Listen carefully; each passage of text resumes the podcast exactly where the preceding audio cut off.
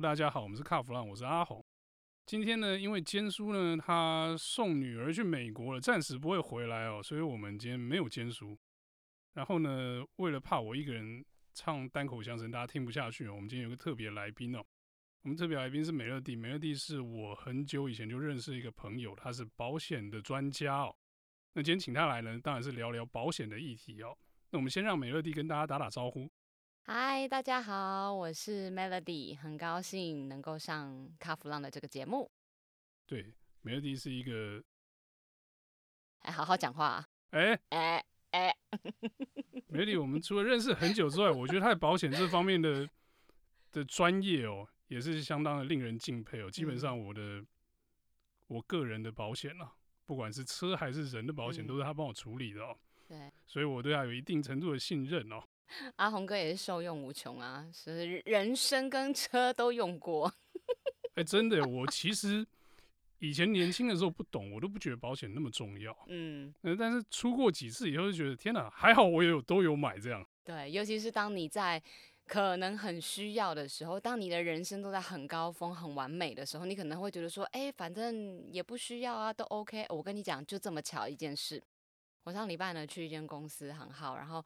就跟客户在聊车险，然后也是要聊个人的保险，聊一聊聊到车险，他就说他保了一个新差差金产物保险公司。好，Anyway，然后总而言之呢，就是他说他今年呢就是在六月的时候出车祸，但是到现在至今都没有收到任何对方需要跟他联系签署的文件。那一般客户发生车祸，第一件事情一定是报警。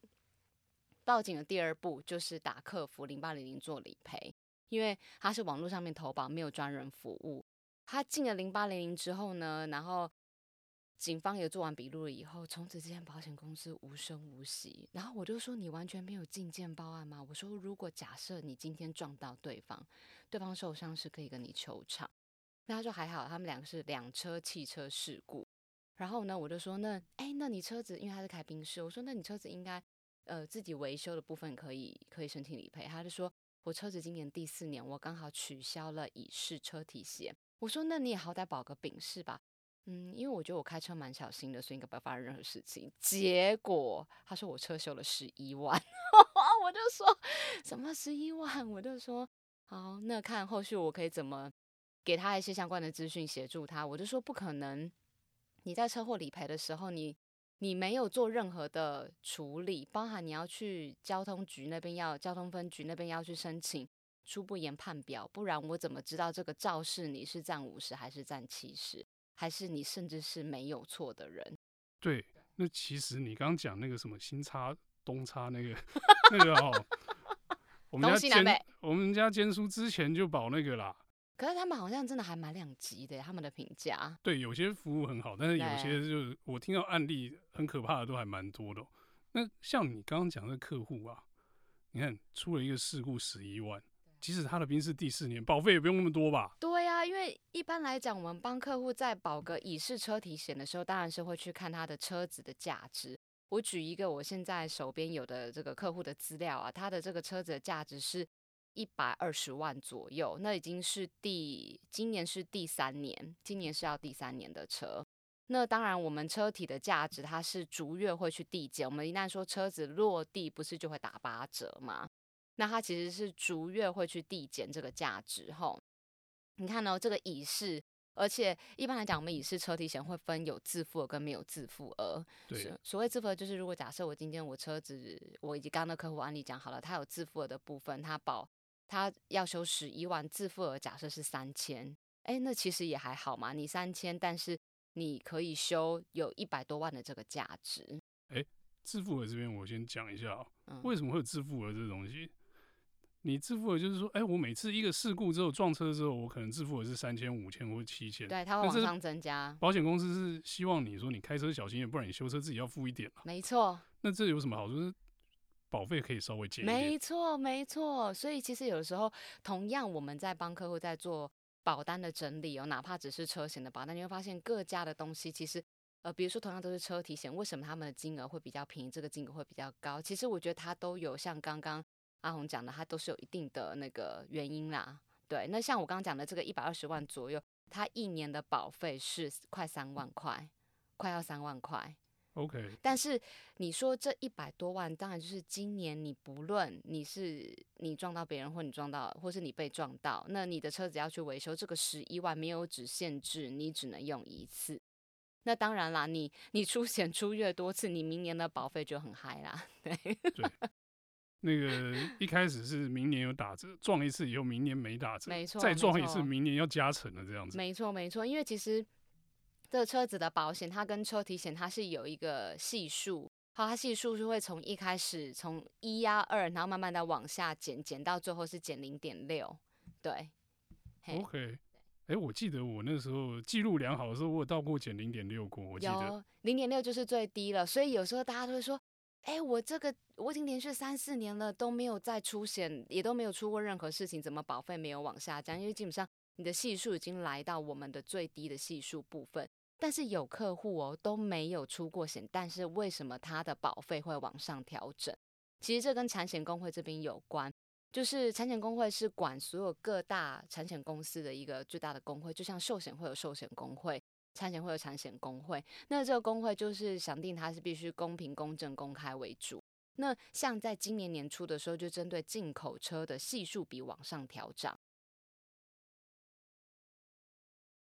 OK，是因为车价的关系吗？对，车价，然后再就是我们海运路那个运输的关系啊，就是进口的东西不是说等，就是车子好像听说都等蛮久的。像有客户去年的车是到今年三四月才交车嘛，去年年底订车，然后三四月才交车。因为最近那个进口车来不了、出不了货的这个状况还蛮严重的。对，然后加上如果今天车子坏了维修什么，你那些晶片是进来的时间其实都有被 delay。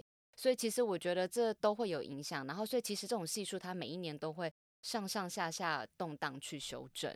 对，哦，所以不是这个因为今年进口车要涨价才跟着涨的，也不一定。对，它还是产险工会，它会是去看整体我们进进口车在台湾使用的状况啊，原物料等等这些其实也都会影响。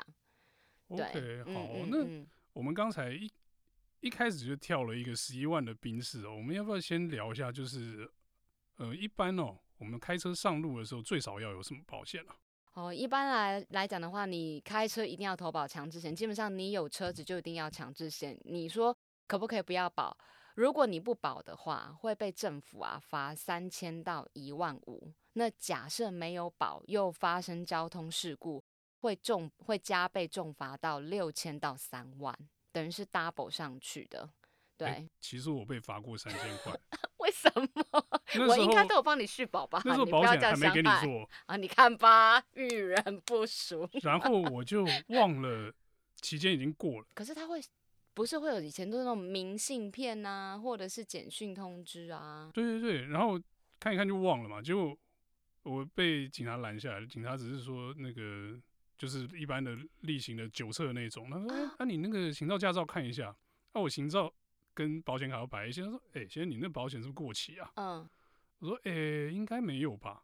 他说：“可是你的保险上礼拜就到期了，啊，你们续保啊？”错过一个礼拜而已。对，结果我就说：“哎、欸，应该有吧？”因为我我心里知道我应该是没续保。嗯，他说：“那我先开给你，你如果有续保的话，你那个只要有证明说你这个期间是有续保的话，这张红单就可以撤销。”嗯。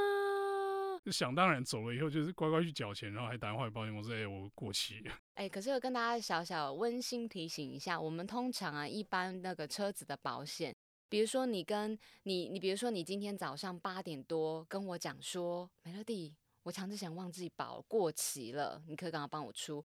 我们所有的保险啊，出单的时间啊，都是你要必须要在中午以前，这张保单如果成立，它就会是今天生效。要中午以前，下午就是明天了。对，下午过了十二点就是明天。所以那你说，哎、欸，那中午十二点前投保完，那我要赶快缴费才会吗？没有，像我们公司的这个，你十二点生效，但是你缴费可以直到今天晚上的十一点五十九分以前，你凭这个缴费的条码或者线上做缴费都可以，都算是今天生效。所以这个日期上面也是有一点点。呃，空间可以操作吗？应该这样说吗？对，我不敢讲太明，不然等下被抓去管哈。哎，只有一天而已啦。对对对，嗯。然后，哎，你说强制险是一定要保了吗？那第三呢？哦，对，第二个部分呢，就是一定要记得要加一下，就是呃第三责任险。我们通常啊，呃第三责任险讲的就是撞到别人，撞到对方，那通常都是车碰车。好，那有可能是今天是汽车碰汽车，汽车碰机车。那现在政府听说要修法，要把电动自行车也要改为就是有牌照的，对，有牌照的.像这种也都算，反正它今天就是车碰车的第三责任险可以做理赔。那强制险的部分的话，基本上是赔第就是对方你互相两方互相交叉做理赔，也是两车事故，它可以赔对方的。死亡理赔金或者是体伤二十万，强制险是赔两百万的死亡理赔金跟二十万的体伤。对，可是因为强制险其实二十万，我们讲二十万的赔给对方受伤，我就遇过一个前阵子处理的案例，这二十万并不是强制险会全部启动理赔，它有分，比如说，嗯呃一尺啊，或是一只，它会有一个理赔金额的上限。还有你去看什么地方就诊，如果只是一般的那种呃民间诊所，他可能不认列，必须要去医院，或者是非健保的那种，他们也会不认列。就是去国术馆或者找拳头师那种都不算就对，对，那个都不算，那个都不算。比如说啊，我说我就真的撞到腰不舒服，我去给人家瞧一下脊椎，这也不算。那你至少要去复健科用这个医院的设施的才。才勉强可以算是你有单据嘛？对，是就是一定要用健保卡，Okay. 因为现在有很多都是自费。比如说现在坊间蛮多那种复健诊所，哎，你去看一次可能就是一千块，那会这么贵？那一定想必那都不不会是健保的补助。对，对，对，对，就是就是这个自费，完全自费的，健保不赔的。对，没错。啊，刚刚讲就是第三责任险是撞到对方的哈，那建议还可以再加一个叫做驾驶人伤害险。呃，这个比较会常发生在骑车的骑士身上，后比如说骑摩托车重击的，或者是轻型都有可能。因为今天你真的是来不及，你如果真的知道前方有意外，你来不及闪避，你可能会提前先避开，避开的动作，要么你就是可以提早刹车，要么来不及刹车就会形成自摔。嗯。那自摔的部分的话，驾驶人伤害险就是去保障开车或是骑车的那个主驾驶人。OK，对对对，那它其实有点类似像个人的意外险，但它是否呃你在使用车辆的期间，那你说发生事情了，那建议还是一样哈，不然不论今天是自摔或是两车事故，建议都还是要报警。哎，可是像你刚才讲这个驾驶人伤害这个部分呢、啊，是跟人还是跟车子啊？投保的时候，呃，他是跟车，他不会特别去指定就是这个车的车主。OK，所以我不能说，哎、欸，我今天要保一个驾驶人伤害险，保在我自己名下，然后我开什么车都配这样。呃，他还是会，他还是会跟着这一台车，就等于说我是，因为你想想看哦，你如果今天出单了，你不可能用你的身份证字号去报案吧？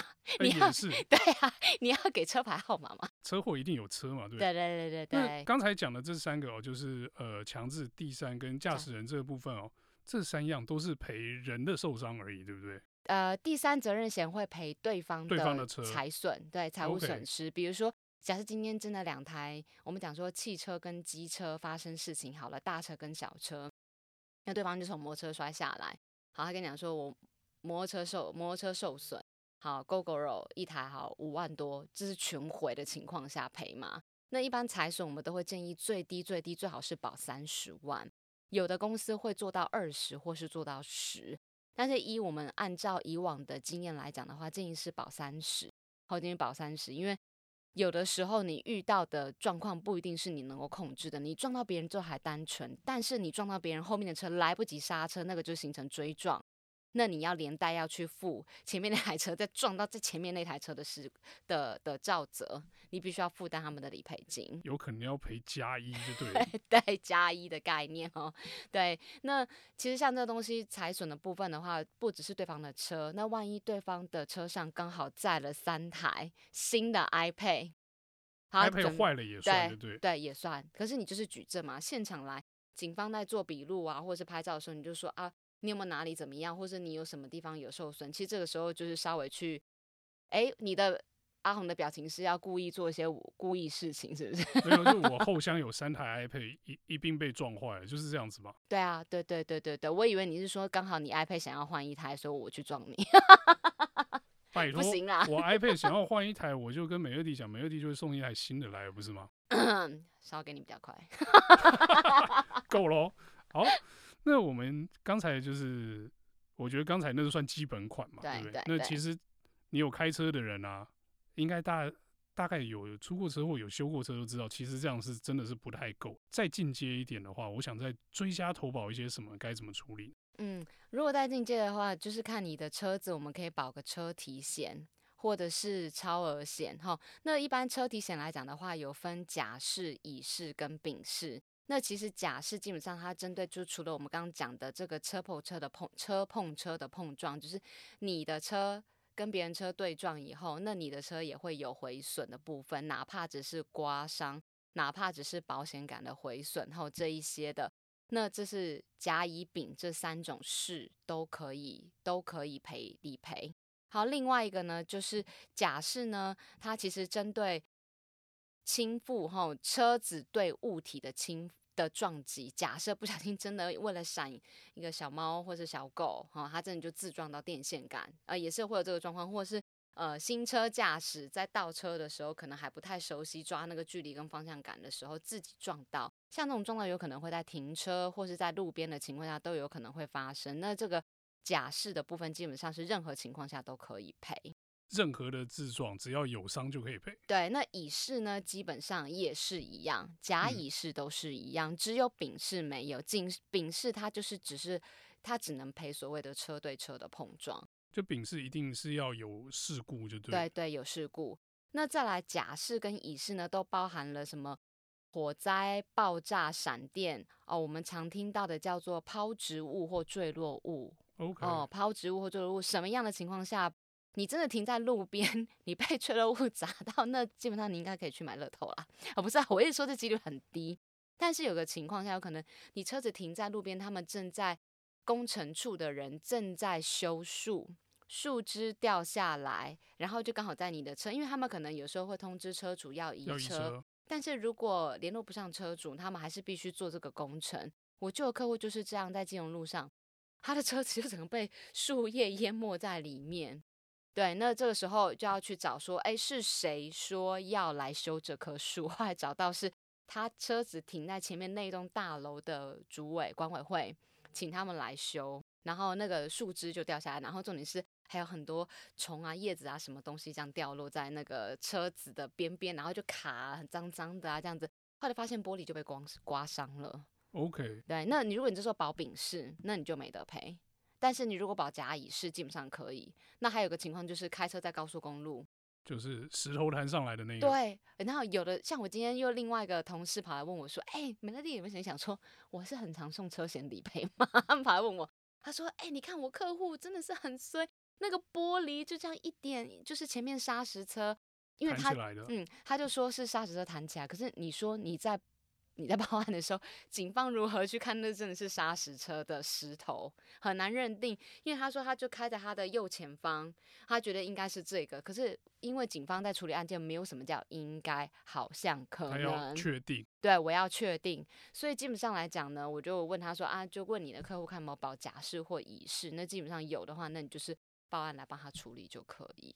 那我问一个也小的，刚刚那个状况，你可以看到前车石头弹起来，然后打到你的玻璃。我如果有行车记录器，有拍到那台车，拍到车号，欸、可以，是能不能出？哎、欸，你这个讲的就是对方的责任了。如果你可以很清楚抓到是对方的责任，哎、欸，这就没问题。我不相信，相信不晓得之前的观众有没有听过说阿红有发生一些趣事是在停车场。哦，那件事情，嗯，有听的听众都知道，因为我讲了一集啊。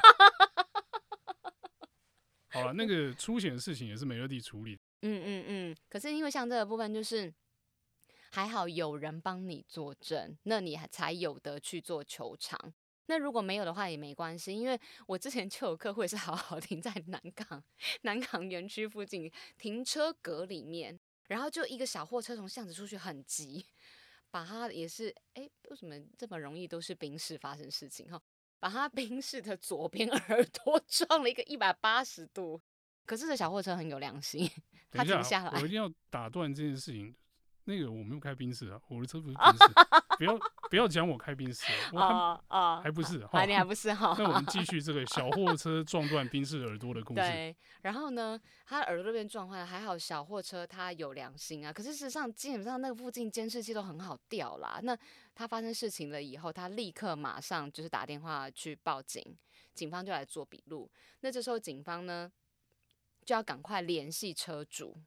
那车主这时候就赶快到现场，我就心想说，哎、欸，怎么了？一大早什么事情？然后他就跟我讲说，哎，美乐蒂，我车被人家撞到。我说，哈，什么车祸？没事吧？第一个问他有没有受伤，第二个就问他说车还好吗？他就拍了那个现场照片，就是因为小货车要左转出去，那他车是停在右边的格子，所以他就整个这样撸过他车子的侧面，一路就往前撸，然后耳朵也撞断。所以不止耳朵嘛，侧边也受伤。对，侧边也受伤，嗯。那就还好有保啊，不然的话怎么办？对对对，可是这个时候当然啦，就看对方，对，看对方他有没有保第三责任险呐。那如果有的话，那基本上在看他保的额度嘛。你看冰室也有分等级，那还好你今天撞到是冰室，那如果你撞到是限量版的那种超跑那一类的呢？那我跟你讲，这应该就不会是只有二十或三十万可以解决的事。好哦。那我们这一期节目，因为时间的关系啊，我们到这边先暂时告一段落。那可是其实我们还有大概一半以上的内容还没讲到啊。那我们下一集让美乐蒂继续跟我们聊有关汽车保险的话题。那今天就先到这边，谢谢大家的收听，拜拜。